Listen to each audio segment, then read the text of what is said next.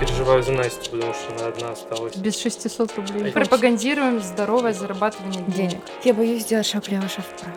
Щуки, вы меня сегодня не замечаете. Щуки. Щуки. Все, да. камера мотор. Всем привет! Вы слушаете подкаст «Молодость простит». Мы ежедневно сталкиваемся с трудностями взрослой жизни и стараемся их преодолеть.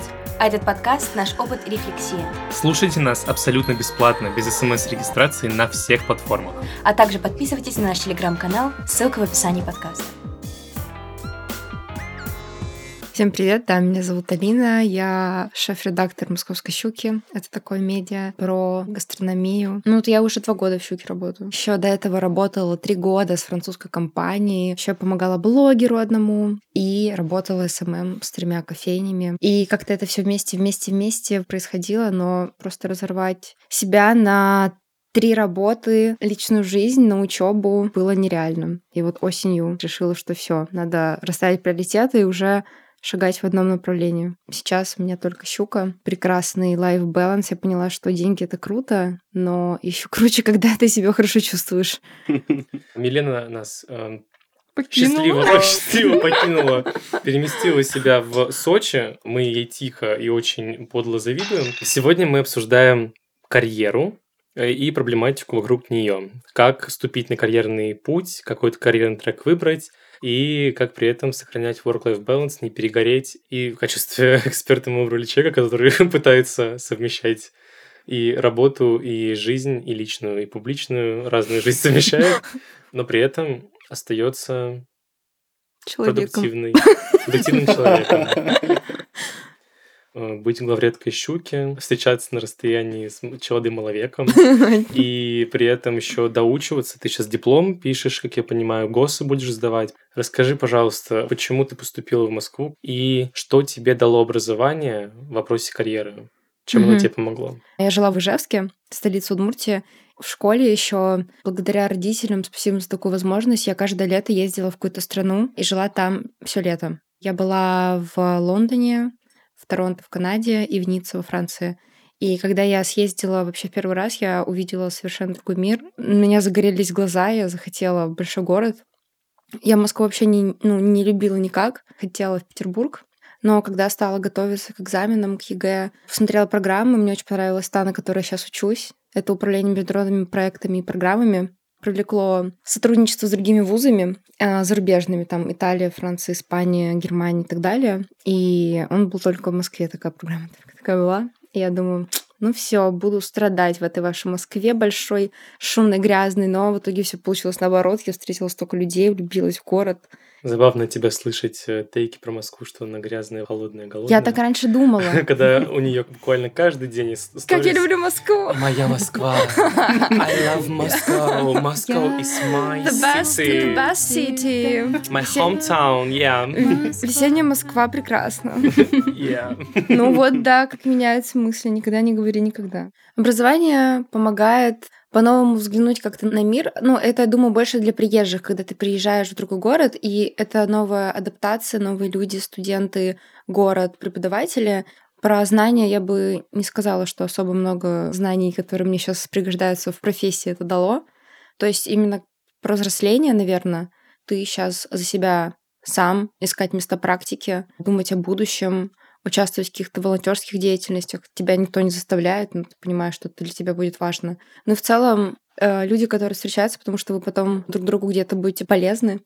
Если вы нашли так друг друга, думаю, вы тоже это можете подтвердить. Мы все из Ранхикса, ну, кроме Милены. вот. Милена из э, МГЛУ, но Маша, Даня, все из Ранхикса, еще более того, они все из общаги. Ну вот, Да. видишь. Была фрилансером. А, Мне довольно-таки много полезных профессиональных навыков дал именно второй курс и какие-то отдельные предметы. У нас был отдельно SMM, стратегия, теория маркетинга и практика, был дизайн. Конкретно эти знания мне очень пригодились, когда я оформляла свое портфолио. То есть э, все учебные проекты, которые мы так или иначе делали в качестве домашек, я сейчас использую в своем э, рабочем портфолио, когда устраиваюсь на работу. Но, конечно же, 90 5% того, что нам давали в ВУЗе, это либо какая-то устаревшая информация, либо А, это просто вода, и преподаватели сами не знали, что нам дать, э, что нам дать конкретно полезного, просто рассказывали какие-то свои истории из практики, истории из жизни. Я полностью согласен с Машей. Э, у меня тоже 95% бесполезной информации в ВУЗе поступает, а вот те самые 5% составляют общеобразовательные предметы по типу экономики, политологии, социологии. Это мне многое дало. Я начал разбираться в вещах, которые хотел разбираться, но не знал, куда податься, чтобы, собственно, что-то выучить. Полезное. А как тебе это конкретно в работе помогло? В работе никак.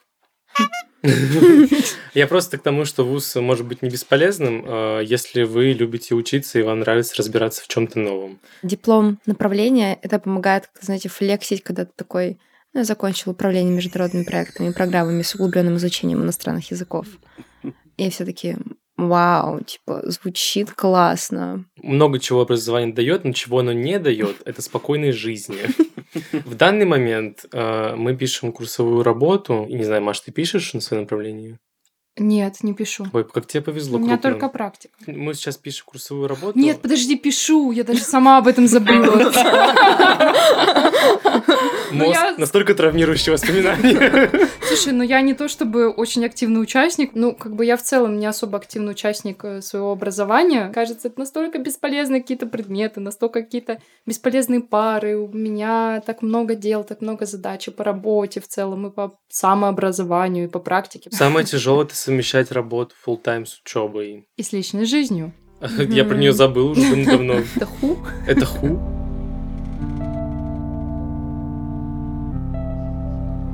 Как ты справляешься, собственно, с нагрузками? У тебя есть какой-то режим дня, распорядок? Просто у меня какой-то страх, который еще со школы, что у тебя все навалится последний день, и будешь на, на энергетиках. Я знаю, что так mm-hmm. живут процентов 90 студентов, но для меня это адский ад. И бывает даже, что я работаю в выходные, хотя очень многие все говорят, что нужны выходные, нужен отдых. Это правда так, на самом деле. Но а, работая чуть-чуть в выходные, я очень себе разгружаю неделю. То есть я могу в спокойном э, ритме и темпе заниматься. Но еще, мне кажется, это особенность наполовину удаленной работы, потому что у меня а, может быть четверг, выходной день. Я его захочу сделать для себя. И, конечно, отдых очень нужен, потому что без него просто можно с ума сойти, разочароваться в себе, в деле, которым ты занимаешься, и просто упасть на дно. И поэтому просто в начале недели я у себя планирую, что у меня в какие дни, где встречи, где съемки, какому дедлайну надо все сдать. Все я планирую заранее. У меня есть такое приложение, называется Trello, куда я вношу все свои задания на неделю, такие базовые, типа там стирать вещи, так и рабочие дела, и личные встречи, и там можно отмечать разными цветами. Мне даже немножко стало страшно, потому что у меня нет этого приложения, mm. понятия не имею, что это такое но у меня есть ежедневник, э, ну, который ну, я самое. очень люблю вести. Да, каждый цвет у меня, ответственно, определенная категория. Рабочие, учебные, э, бытовые. Э, особенно темным у меня отмечены категории, которые прям важно сейчас сделать. Какие-то более лайтовые.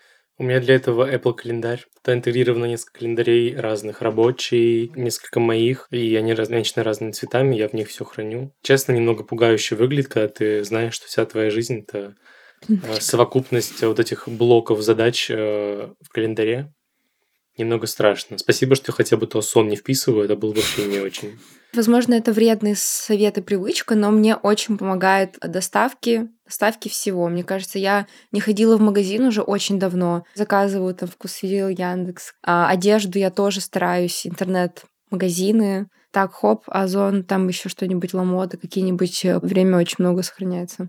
Я отхожу не от э, конкретных задач или встреч, да, я ломаю свою жизнь так, чтобы у меня не выстраивалось лишних задач, лишних вещей, которые мне не нужно делать, которые посягают на мое время, чем я мог бы вместо этого заниматься. И я просто их отталкиваю в сторону, забываю про них и медленно удаляю их из своей жизни. А, собственно, на первом курсе очень много встреч, давление ходить на каждую пару. Ну, вот лично у меня было, да. И постепенно у меня осталось что? У меня осталось э, друзья, личная жизнь, учеба, в которой я стараюсь брать только то, что для меня действительно важно, а все остальное просто механически выполнять как можно быстрее и с меньшими усилиями. И я, к счастью, могу себе позволить не работать.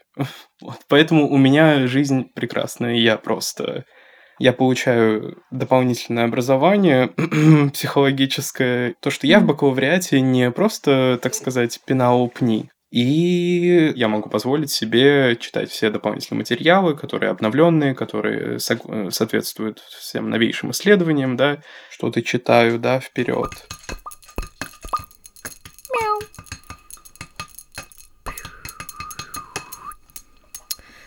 Закончили музыкальная пауза. Да. Алина, ну, у тебя же сто процентов были такие моменты, когда ты ну, не можешь ничего сама распланировать. Ну вот декабрь и май Конечно. стабильно, два Да. месяца в году, когда мы все Ужасно. Просто не понимаем, что с нами творится и что творится с этим миром. Все почему-то пытаются закрыть э, хвосты именно в последний месяц года и в мае, перед летом. Как ты справлялась, как ты справляешься с этими трудностями и усталостью? Вот осенью, когда я сказала, что я решила уйти из проектов, хотя очень их любила, и как-то себя поставила на паузу, почему у меня сейчас вся жизнь это моя работа, как бы я зарабатываю деньги для чего? Чтобы их не тратить, не ездить в путешествия, не видеться с друзьями, не ходить там. Ну, как-то меня это отрезвило, и я просто как-то морально, ну, говорю для себя, что ну сейчас ты потерпи, будет вот так, а потом будет отдых. Вот сейчас у меня после этого будут каникулы новогодние. Выбраться на 4 дня, как-то перезагрузиться, да даже за город или в другой город, и просто с новыми силами а, возвращаешься. Ну, либо просто, знаешь, даже провести один день без телефона. Ты себя почувствуешь намного лучше. Мгм, детокс Просто такой. от- отключить его, да. Хотя это нереально, мне кажется, иногда бывает. А мы посчитали вчера, сколько было поездок в этом году. Их было больше, чем у нас всех вместе За всю взятых. жизнь.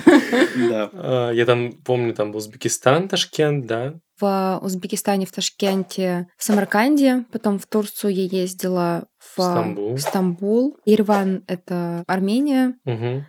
В Сочи, Архангельск, Петербург, Калининград. Но опять же, это, знаешь, не длинные, не на две недели, как многие там уезжают. Это просто какие-то четыре дня, какие-то неделю. И я в целом, когда начинала работу, что меня вообще мотивировало чем-то заниматься, потому что мне родители говорили, спокойно, ты можешь до четвертого курса не работать, мы как бы тебя будем поддерживать, ты главное учись хорошо. Просто я хотела зарабатывать на путешествия, чтобы не просить денег у родителей и все такое. А как вы? Меня всегда успокаивает то, что любой проект закончится. Я работаю на удаленке, понятное дело, за мной никто не следит, я в офис не езжу. У меня есть какой-то пул задач на неделю, который я должен выполнить, и если я выполню, допустим, в понедельник-вторник, после этого я себя вообще не ограничиваю в отдыхе, скидываю себе по максимуму ответственность, и это единственное, что помогает мне существовать. А, еще я, в, я в семестр, во время семестра обычно не хожу на пары. Я работаю всего там один день э, в неделю, целый день и целую ночь до утра. Либо э, пару дней, может быть, в неделю, ну, что-то типа того. Казалось бы, в чем проблема посещать пару? Придумаю, наделаю себе тысячу задач, лишь бы туда не ехать, в этот универ. И я просто, если честно, боюсь, что это плохо закончится. То есть выгорание ты обходишь тем, что просто не ходишь на пары. Я либо закрываю глаза на существующие проблемы, в частности, по учебе, и, и думаю, да, ладно, в мае как-нибудь само рассосется. Раньше же чудом все случалось, и сейчас Раньше случится. и сейчас да, и сейчас рассосется. Я именно по такому принципу сейчас и живу, и меня это, если честно, пугает, потому что, тем не менее, я просыпаюсь каждый день с мыслью, боже, сколько у меня хвостов по учебе, сколько у меня незакрытых задач по работе, нужно еще сделать то, и то, Мгм. и то. И когда я начинаю закрывать глаза и представлять, когда я все это буду делать, я уже устаю от этого, мне уже плохо становится. А это не прокрастинация? Похоже на то отчасти. Но от чего это идет? Это же все очевидно, что тебе не интересны предметы, тебе не интересна учеба. Но это ненужное.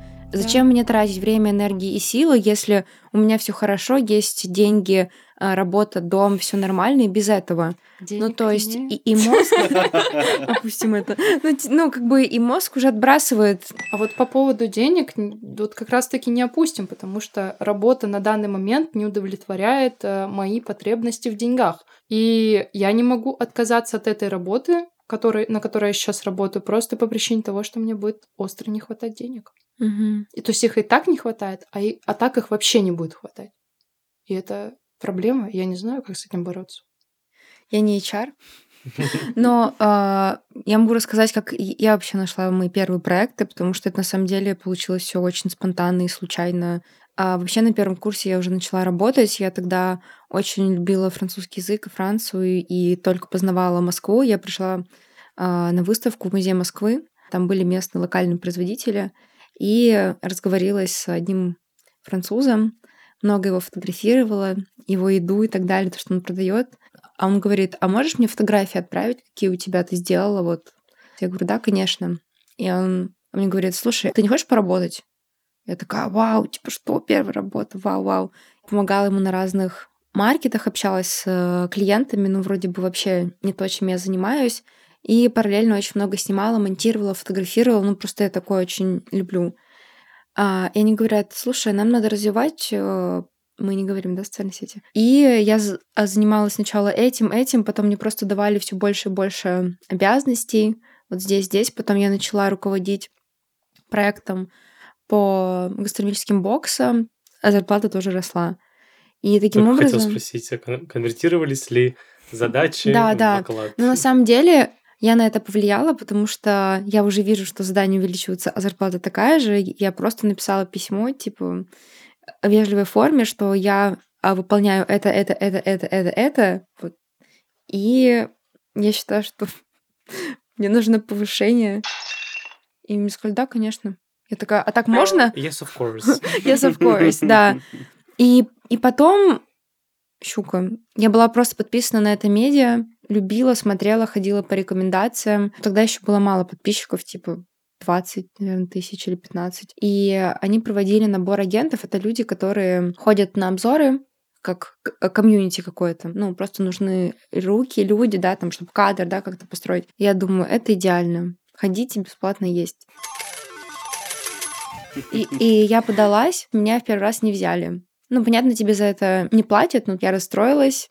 Я ждала, ну, месяца 4 или 5 до следующего набора. Я не знала, будет ли он, и он был еще раз. И в итоге меня взяли. И я очень много активничала. Я там скидывала новые места, что-то ходила везде, откликалась. Я очень много помогала. И потом летом вижу junior-эдитор, младший редактор.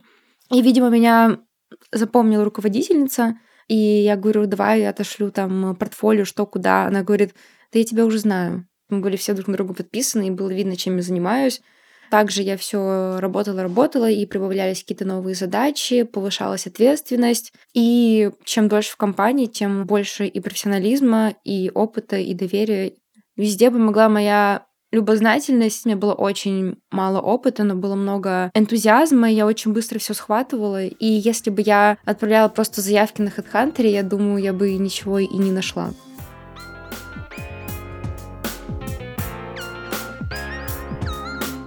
Твое волонтерство в Щуке Мгм. а, очень похоже на мою первую работу. Расскажи нам о ней. Да, Ты, ты- расскажи. ты у- уверена, что стоит? Я знаю о твоей первой работе, поэтому я очень хочу, чтобы ты о ней рассказала.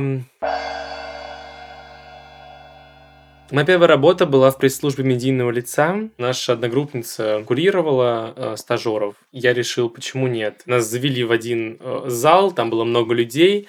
Сразу же вынесли NDA подписать перед тем, как мы увидели человека, к которому вообще пришли. Мы даже не знали, с кем мы будем Да работать. ладно.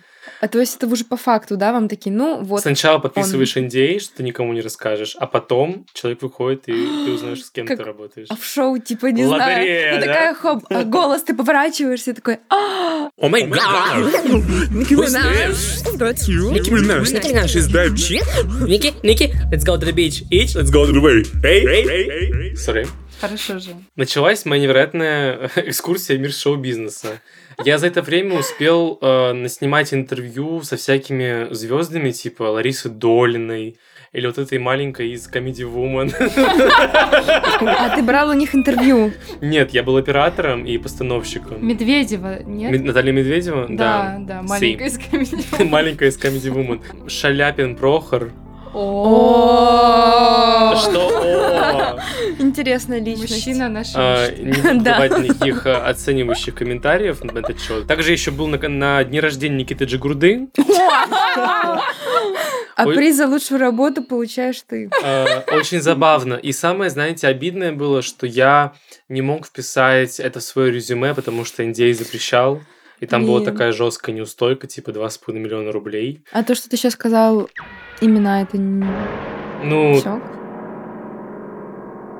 Они много с кем работают. Ну да. Ну, ты можешь и поврать, Вот. и соврать. Моя задача в основном была это снимать интервью, отвечать своей головой за оборудование, привозить его вовремя куда нужно, расставлять свет, потом два часа стоять на ногах и мониторить, как это все пишется. Причем я мог там типа болеть, я мог э, быть не в ресурсе абсолютном, но у меня не было выбора, я просыпался пораньше, где-то в 6, в 7, может быть даже в 5 утра иногда, с грязными зубами, тампоны, тампоны в туфельках, и мы вот это снимаем интервью со звездами подряд много чем там занимался. В основном я был, не сказать, что пиар-менеджером, таким, знаешь, младшим пиар-специалистом, который ищет людей, компании, которые могут сыграть в бартер с этим Мгм. человеком. Постоянный бизнес-встречи, где ты с ними делаешь вид, что ты такой крутой. А у тебя мешки под глазами больше, чем их кошелек, и ты просто уже не понимаешь, ну что делать. Да, и лицо прыщавого 18-летнего подростка. Да, ты вот в этих клетчатых штанах зауженных, укороченных, типа, я в основном занимался строительством там. А, да, Особняки я- никто да, не дарил? Да, я строил дом. Строил Для дом- него. Я строил дом по бартеру. Моя задача была найти от поставщику, от бетонного завода до дверных ручек. И чтобы все это было за бесплатно. Неужели они такие бедные, что Нет, они- просто, просто это... Нет, просто они очень жадные. Это жадно, и это цель. То есть Да. это было, это был очень странный опыт. Была перспектива поехать на Каннский кинофестиваль летом, поработать в Греции, поработать во Франции. Но если мне здесь не платят, а мне там никто ничего не А, платил, Я думала, это было за день. А как? взять в раба человека 17-летнего, подписать с ним NDA, и он потом не сможет об этом рассказать. Достроить дом человека этого, ну, может быть, взять на какие-то уже деньги, ну, поверьте, там были бы скромные деньги.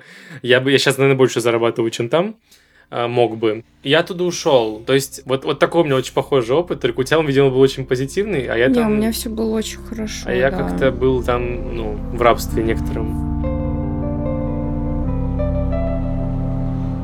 У меня, кстати, тоже был опыт первой работы, и тоже, как у Жени, он был скорее негативный, чем позитивный. Прошла я, значит, курсы по SMM. С этой информацией я потом смогла зарабатывать реальные хорошие деньги. Но Несмотря на то, что первый кейс у меня был довольно-таки успешный, я сделала классное оформление ведения Инстаграма, все было здорово. Тут я почувствовала свои возможности, что у меня гораздо больше свободного времени. И тут началась огромная беспросветная маркетинговая ж- потому что клиенты на фрилансе в большинстве своем сумасшедшие. И я об этом абсолютно не И знала. она даже не шутит.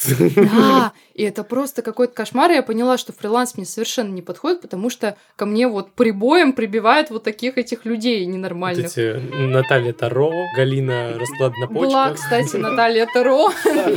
В общем, была у меня заказчица, которая работала сетевым маркетингом. Я сначала вообще подумала, сетевой маркетинг, ну это же финансовая пирамида из 90-х. Неужели я буду морать руки об это? Потом посмотрела и подумала, деньги не пахнут. Потом посмотрела на деньги и подумала, Да, ну, потом я посмотрела это стопка баксов под моей дверью. Мне, в принципе, очень нравится. А, да, да. И, в общем, а, от меня требовали какие-то странные вещи. Сначала я кидала запрос, говорила, как вы хотите, чтобы я оформила ваш Инстаграм. Она мне говорила одни ТЗ, я по ним все делала. Она писала мне ок, я думала, значит, все принято. И спустя пять дней она просто записывала мне гневные голосовые и говорила, это все, это мне ничего не подходит, что за... Ты должна была понять, что у меня вообще-то в другой тематике и в другом виде. Значит, мне нужно другое. Вы же попросили вот это. Она говорит, ну я же передумала.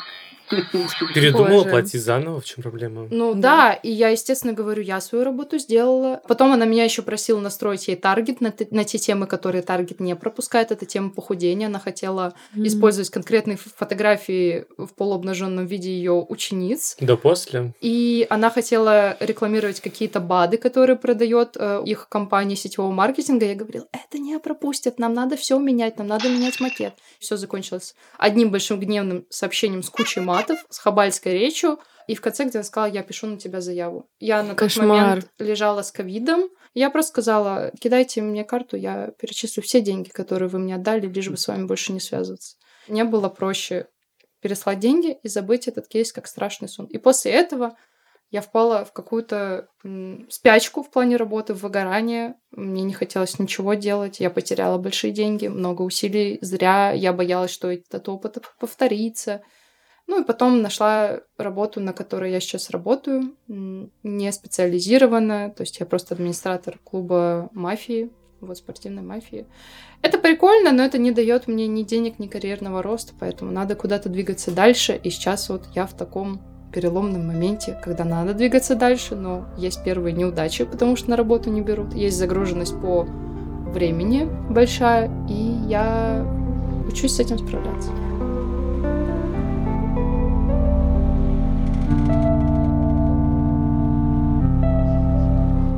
Деньги, деньги, деньги, где деньги? Ну, ой, хорошо, учишься, ты учишься, а в итоге-то как? Кстати, у меня есть знакомые, которые занимаются как раз э, карьерным ростом, работают сейчас э, в клевых компаниях, и они просто помогают студентам, кто там запутался, потерялся. Не знаю, сейчас вы так как Карьерный отреагируете. консультант? Я э, клинический психолог и гештальт-терапевт. Но образования у меня нет. Ты понимаешь, твоя главная проблема, ты не чувствуешь большие деньги. Тебе нужно пропустить через себя денежную энергию. Это знаете, как в Скуби-Ду, Нет, это не такой формат. когда со злодея снимают маску, а там коучи сидят. С днем налоговых Налоговых. уголовных дел. О нет, это все это время были коучи. О май гад! А стоили как психологи.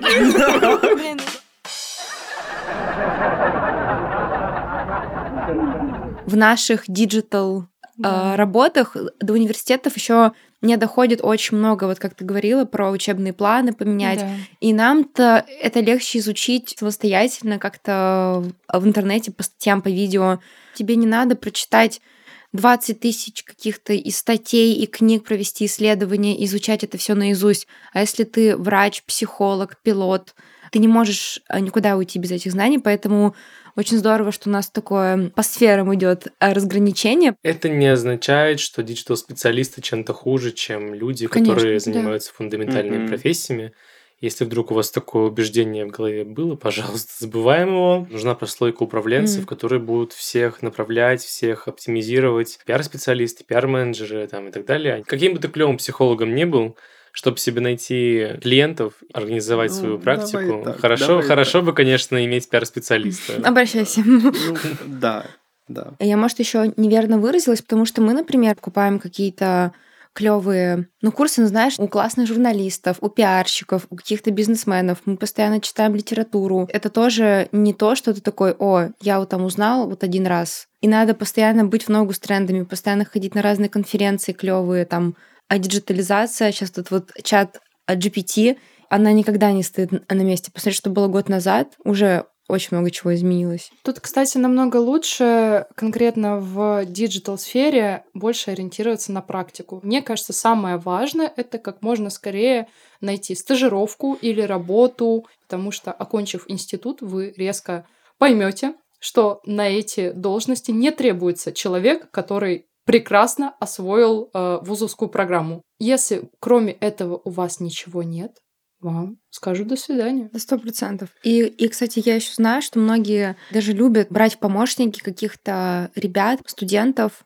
То есть это намного проще брать просто новичка, который горит, очень хочет, и обучать его как нужно, и человек получает то, что он хочет, а не какого-то упертого, который говорит, нет, я вот так делаю, я вот так хочу, так будет эффективно. У меня есть твердое убеждение, что каждый должен заниматься тем, что ему нравится. И в каждой сфере можно делать по-своему деньги. Ну, конечно, наверное, есть какие-то сферы типа дворники. Не сделает же он свою частную дворниковую компанию? Нет. Ну, лично у какой-нибудь звезды, не знаю, у селебрити. Всегда можно понять, как работает э, управленческая система твоего дома, повариться немного рядом с руководителем, постажироваться, скажем так, и понять, как эти процессы устроены, дорасти до управдома.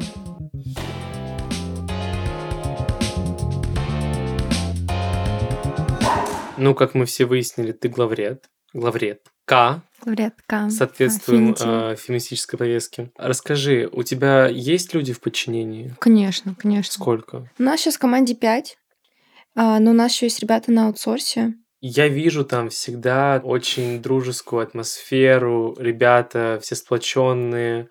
Ты с ними подружка или все-таки ты руководитель? Как баланс не потерять Мгм. между продуктивностью и теплой атмосферой в команде? Это, кстати, правда очень важно. Полезно был у нас недавно разговор с э, основательницей SEO. Она мне сказала, ну, Алин, не бойся руководить. Прям, ну, сказать нет или да. Я это все могу и хочу, но ты как будто бы не можешь это сделать из-за того, что вы уж такие друзья. Но на самом деле не было никогда проблем с этим.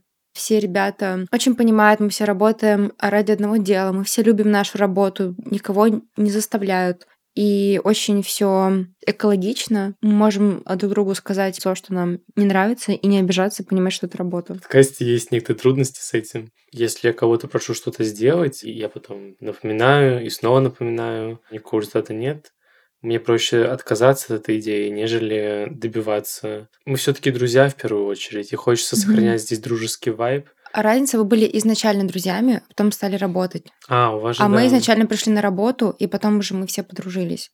И очень часто бывает так, что ну, я говорю, давайте сделаем, давайте сделаем, давайте сделаем. И когда вот это, ну, на затупе, я говорю, остальные идеи в стоп. Сейчас вот эта идея, и мы ее добиваем и развиваем. От того, что вы все такие офигенные друзья, мы там иногда собираемся помимо работы где-то пообщаться. Если возникают какие-то задачи по работе, и они их не выполняют, я не понимаю, что мне делать. Иногда так хочется просто вот реально составить список жалоб на каждого, отослать все руководителю и сказать, разбирайся с ними, они мне мешают. Вот прям Детский сад. вот я прям- сильная группа. вот прям, да, хочется стать такой мамкой, такой училкой, взять указку и прям всех по жопе побить. Хочется прям настучать на кого-то, прям вот нажаловаться, но тем не Ну, тебе менее надо быть управляющей. я не могу работать нормально, спокойно, если этот человек меня подводит. Моя работа также неэффективна, и уже ко мне вопросы как администратору, а не к человеку, который мне мешает это что-то сделать. Поэтому у меня всегда э, правило трех. Если я сказала спокойно один раз, спокойно второй, серьезный разговор. Если что-то поменялось, ура, круто, супер, клево. Если ничего не поменялось, то этот человек уже, ну, отчасти не уважает меня, не уважает нашу работу совместную. Я буду вынуждена доложить об этом нашему руководителю. Если эти проблемы решаемы, он их решит, и все будет хорошо, замечательно. Либо подумает над тем, как их решить. Если они не решаемы и они перманентны, то, увы, сам принимай решения какие-то. Многие считают ошибочно, что а, не доложить руководству значит в каком-нибудь рабочем чатике без руководителя на всю команду. А вы знали, что Дмитрий, это уже порядком надоело всем. Давайте что-то решать. Без Дмитрия. Вот это плохо. Поэтому один на один, дальше пускай руководство принимает Ну решение. да. Люди — существа контекстуальные, да, мы живем в контекстах, мы живем в сеттингах, да, и реагируем мы согласно им. То есть, если мы находимся в э, ситуации, контекст, который мы воспринимаем одним способом, работа, а другой человек думает то, что мы в другом контексте, в контексте дружбы. Происходит столкновение, и в большинстве случаев люди будут перестраиваться к твоему контексту, если ты им установишь, что давай так дружить, вот, давай так работать. Спасибо тебе, мудрая сова. Спасибо, мудрая сова. Я так люблю выражение «натянуть сову на глобус». Да, я нашел изображение одно нарисованное, где буквально глобус и сова вот так на нем. Поэтому, когда мне говорят «мудрая сова», я представляю. в чатик, пожалуйста. Ой, Обязательно. обязательно, да. А, вопрос. Как деньги собственные, собственно заработанные, изменили твое мировоззрение? Деньги, которые отправляли на, э, мне родители, на них возможно прожить в Ижевске. Но в Москве ты живешь, э, постоянно откладывая, делая выбор, это мне надо или не надо, экономия. И когда появляются деньги, это, конечно, возможность. Ты себя чувствуешь взрослым, я могу потратить, я могу себе купить и не просить ни у кого.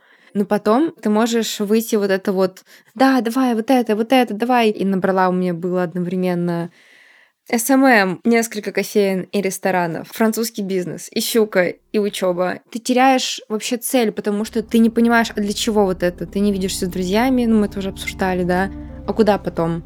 Токсичная продуктивность. Да, Мгм. да. Поставить это все на паузу клево, потому что ты понимаешь, что мне сейчас этого хватает. Это закрывает э, мои потребности. И чуть-чуть больше. До сих пор это такая самая приятная трата. Это я э, подарила маме зимой поездку в Турцию, оплатила ей перелет отель и все такое. Это вот прям самое приятное, когда ты понимаешь, что ты можешь отблагодарить родителей за то, что они тебе давали когда-то. Сейчас я немножко прослезилась, потому что первые серьезные, прям заработанные деньги, и я поехала с этой суммой в Омск к родителям. И я помню, что я смогла на свои деньги оплатить билеты. Маме подарила пижаму Юникло, которая очень тактильно приятная, и я бы раньше не смогла себе позволить. А с папой он меня учил стрелять из разного оружия, как-то чистить и так далее. И вот я подарила нам совместный поход в тир. Он еще так украдкой достал свою банковскую карту на этой кассе. Я закрыла его карту своей ладонью и сказала, нет, плачу я.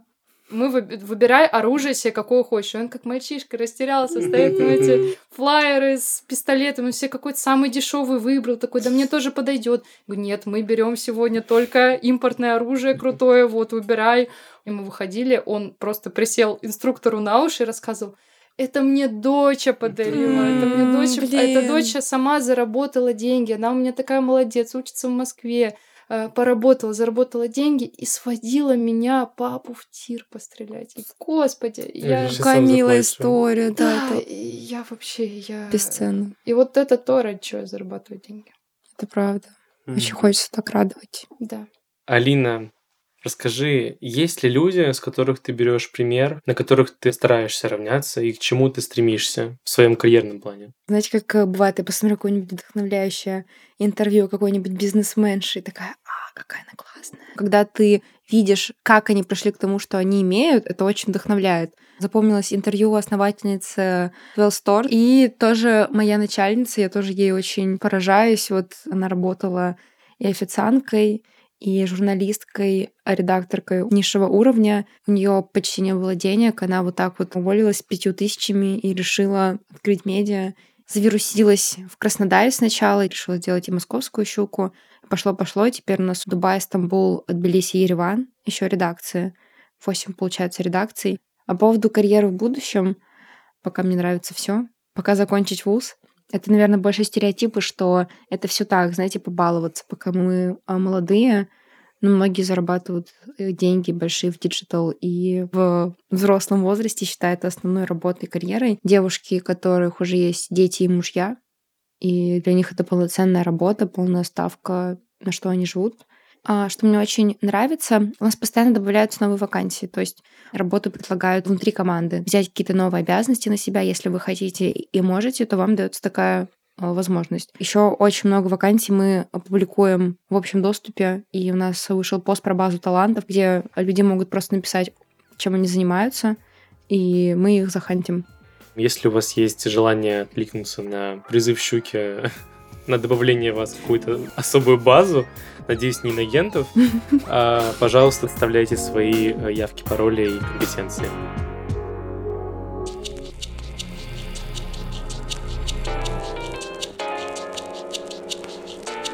Друзья, на этом мы с вами прощаемся. Большое спасибо Алине за то, что сегодня к нам пришла. Невероятно открыто поделилась своим опытом. Спасибо Не большое. за забывайте подписываться на... Вы супер.